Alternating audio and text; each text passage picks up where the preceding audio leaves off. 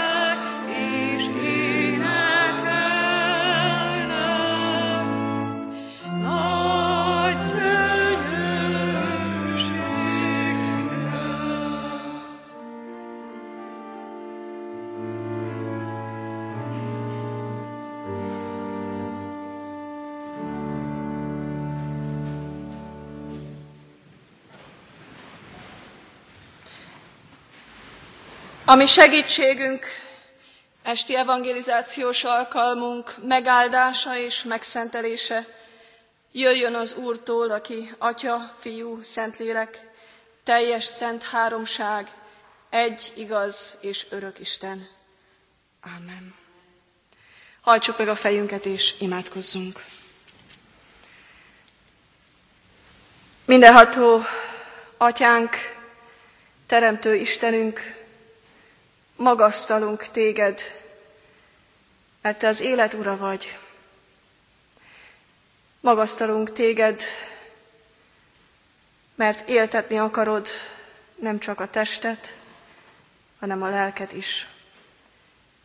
Kérünk, jöjj most a te szent lelkeddel közénk, és áld meg a te igédet. Vágyunk hozzád, Urunk, vágyjuk a te szavadat hallani és megérteni. Kérünk, védj el minden nem ideillő gondolatot, minden zavaró körülményt. Kérünk, hogy ismertesd fel velünk a mi vétkeinket, és mutasd meg nekünk vezetésedet, hogy legyen egészen a te akaratod szerint e ma esti alkalom. Ámen. Szeretett testvérek, Istennek igéjét, melynek alapján szent lelkének segítségül hívásával az ő üzenetét közöttetek hirdetni kívánom, megírva találhatjuk Ruth könyvében, a második fejezetben, a tizenegyedik és tizenkettedik versekben eképpen. Boász pedig ezt felelte, és ezt mondta neki, mármint Ruthnak. Bizony elmondtak nekem mindent, amit cselekedtél a te anyósoddal férjed halála után, hogy elhagytad a te atyádat és a te anyádat, és a te születésednek földjét, és ahhoz a néphez jöttél, amelyet nem ismertél azelőtt. Fizessen meg az Úr a te cselekedeteidért, és legyen teljes a te jutalmad az Úrtól, Izraelnek Istenétől, akinek szárnyai alatt oltalmat keresni jöttél. Eddig Istenünknek írott igéje.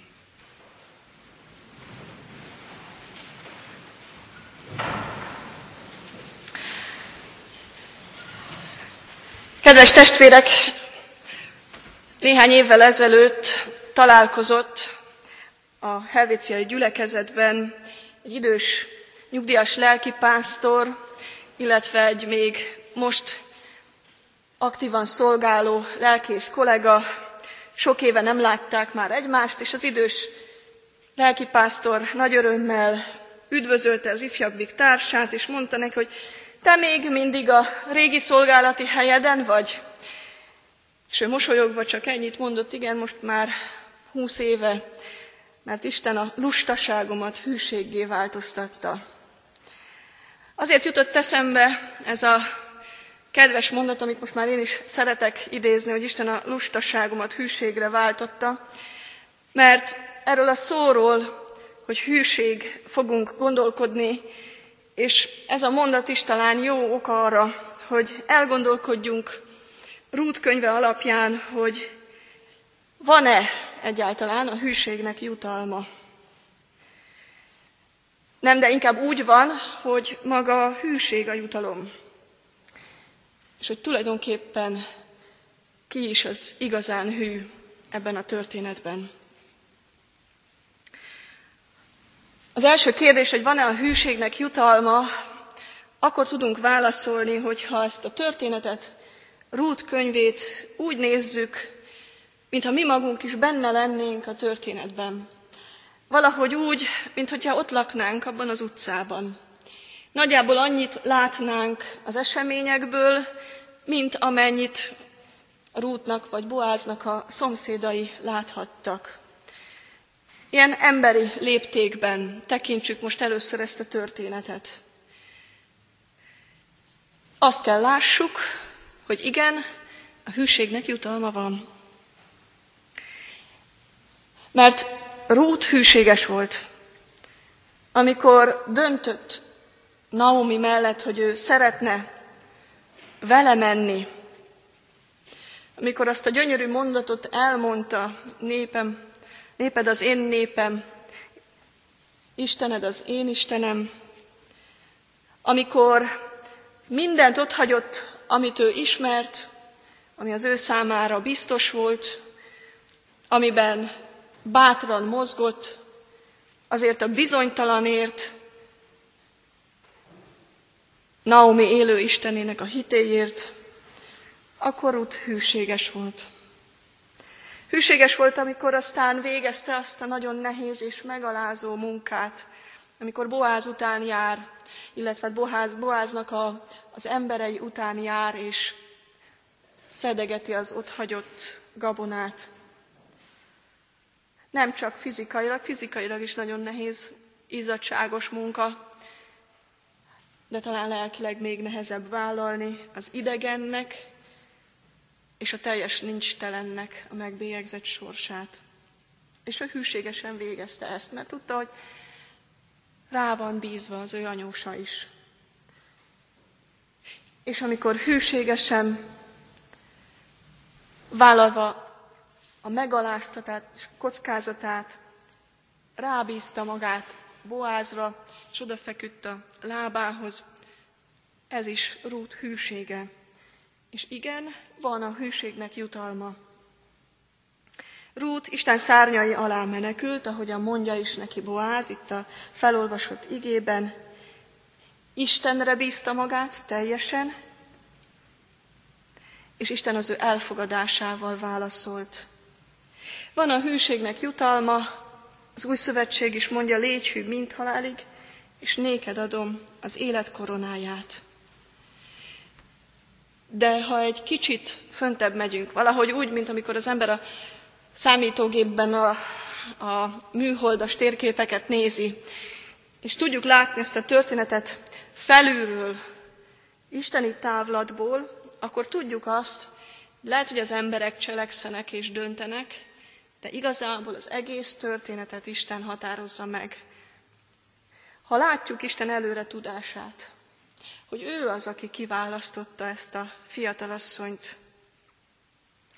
Hogyha ezeknek a kis embereknek az életét bele tudjuk helyezni Isten nagy tervébe, micsoda gyönyörű terv az, hogy Isten kiválaszt egy pogányasszonyt, aki aztán majd az eljövendő királynak és az eljövendő messiásnak az ősanyja lesz, az ő hűségének jutalmaképpen, akkor azt kell mondjuk, ha innen föntről nézzük ezt a történetet, vagy egy lépcsővel föntebbről, hogy nem a hűségnek van jutalma, hanem maga a hűség ajándék.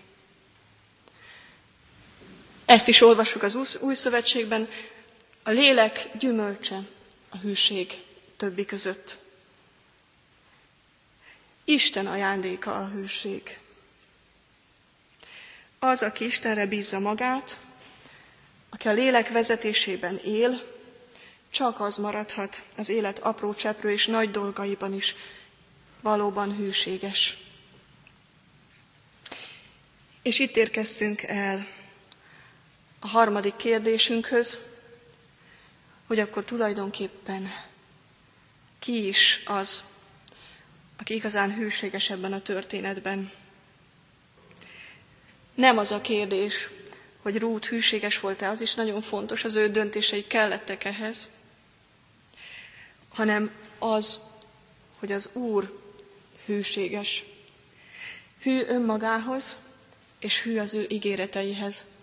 És ha egyszer már megígérte Ábrahámnak, hogy bennem megáldatnak a föld minden nemzetségei, akkor ez az ígérethez is hűséges. És megengedi, hogy legyen egy pogányasszony az ő üdv történetében.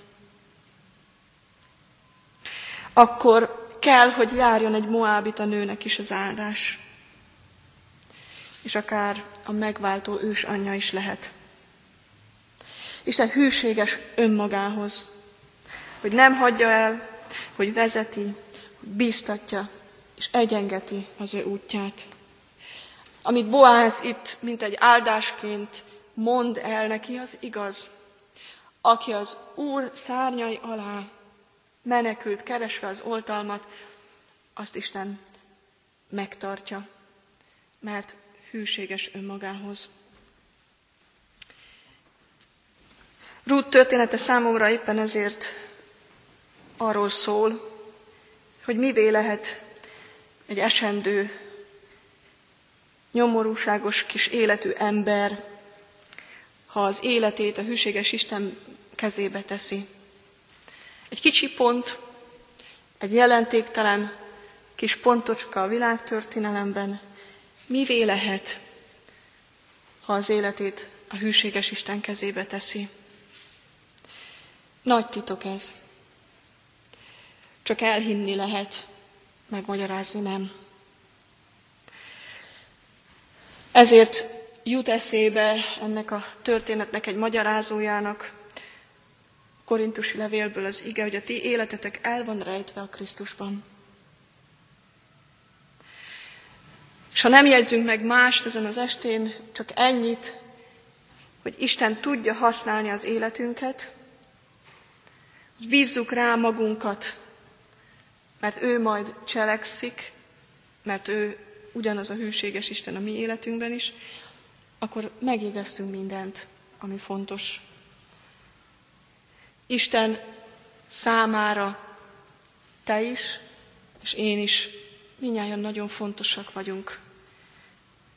És hogyha rábízzuk az életünket, ha az ő szárnyai alatt keresünk mindig és mindenkor oltalmat, akkor ő cselekszik, és hatalmas csodákat rejteget a mi számunkra. Amen. Hajtsuk meg a fejünket és imádkozzunk.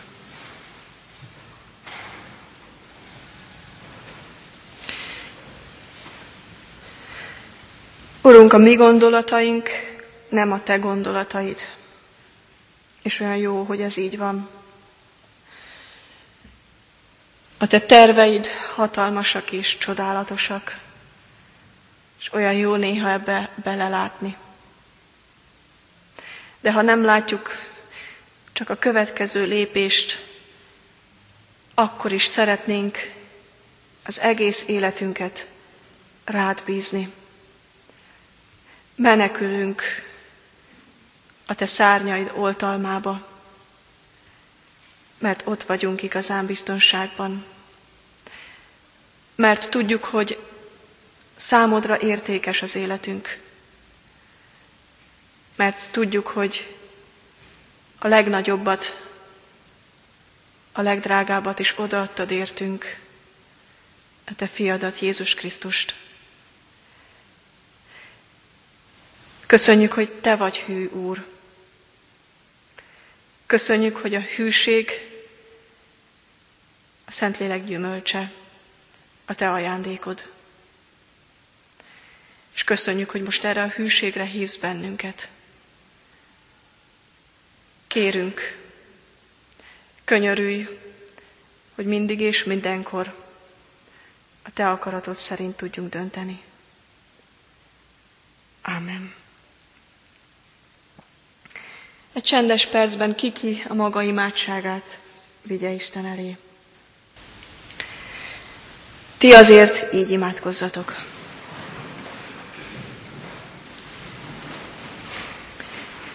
Mi atyánk, aki a mennyekben vagy, szenteltessék meg a te neved. Jöjjön el a te országod, legyen meg a te akaratod, mint a mennyben, úgy a földön is.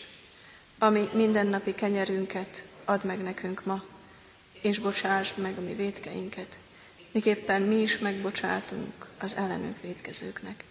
És ne vigy minket kísértésbe, de szabadíts meg a gonosztól, mert tiéd az ország, a hatalom és a dicsőség mindörökké. Ámen. Fogadjuk Isten áldását. Fizessen meg az Úr a te cselekedeteidért, és legyen teljes a te jutalmad az Úrtól, Izraelnek Istenétől, akinek szárnyai alatt oltalmat keresni jöttél. Ámen. Foglaljunk helyet, és hallgassuk meg a hirdetéseket.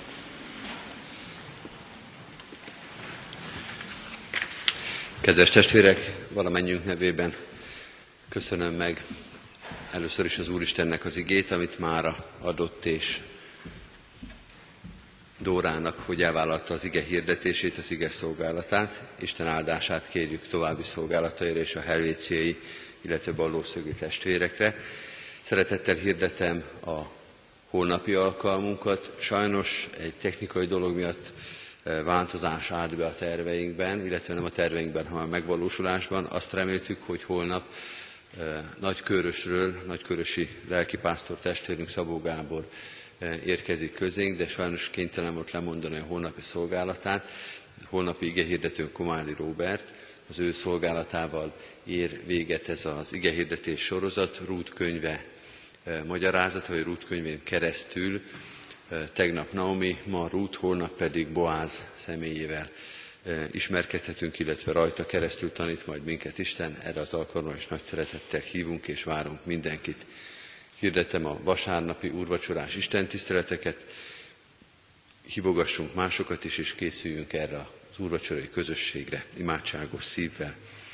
Most pedig visszaadnám a szót Dórának, és kérem, hogy az életéről, szolgálatáról, a helvéciai és ballószögi gyülekezet életéről egy rövid kis beszámolóval szolgáljon őt közöttünk. Sokan ismerik őt, de talán vannak olyanok, akik nem, és akkor rajta keresztül egy kicsit ezt a hozzánk oly közel álló és lévő gyülekezetet is megismerhetjük.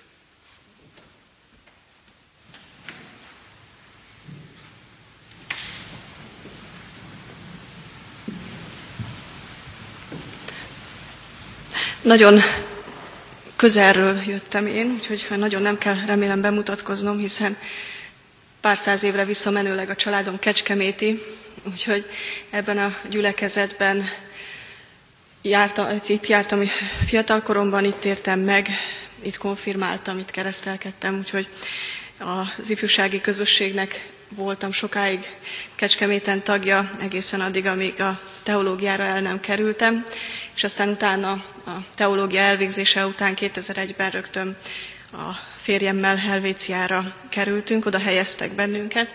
A Helvécia, a Bugacballószögi Református Missziói Egyházközségnek vagyok a lelkipásztora azóta is. A szorvány lelkészlét minden örömével és nehézségével együtt.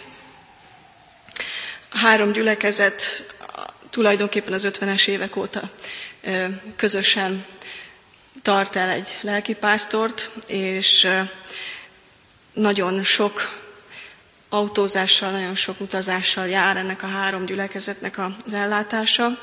Helvécia maga is tanyás település, ez év március tizenötödikéig Helvécia volt a legnagyobb közigazgatási területű falu. Most már azért nem, mert most már nagyközség március tizenötödike óta, de ettől függetlenül a Helvécia közigazgatási területe Kecskemét határától egészen Orgovány határáig tart, és egy-egy tanyai látogatás alkalmával bizony jó néhány tíz-húsz kilométert is le kell autózni, és még mindig nem mentünk el Helvéciáról. A gyülekezet átalakulóban van, a tanyai lakosság az most már sajnos, hát kísérjük őket ki a temetőbe, és nem nagyon költöznek tanyára már. A, eddig ők voltak a gyülekezet magja, mert a reformátusok Helvécián ők a tanyai lakosság, akik bent a faluban élnek, ők inkább katolikusok.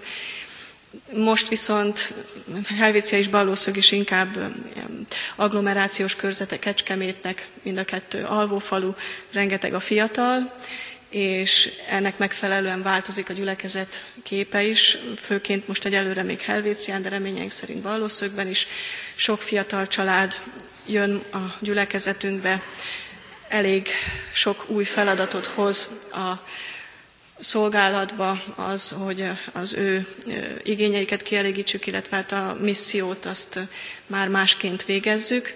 Ezért volt szükség, Istennek hála, az új templom építésére, amely most március huszonnegyedikén lett felszentelve, és most szokjuk a templomot, próbáljuk belakni, több-kevesebb sikerrel, de minden vasárnap külön élmény és öröm amikor ott tarthatunk Isten tiszteletet.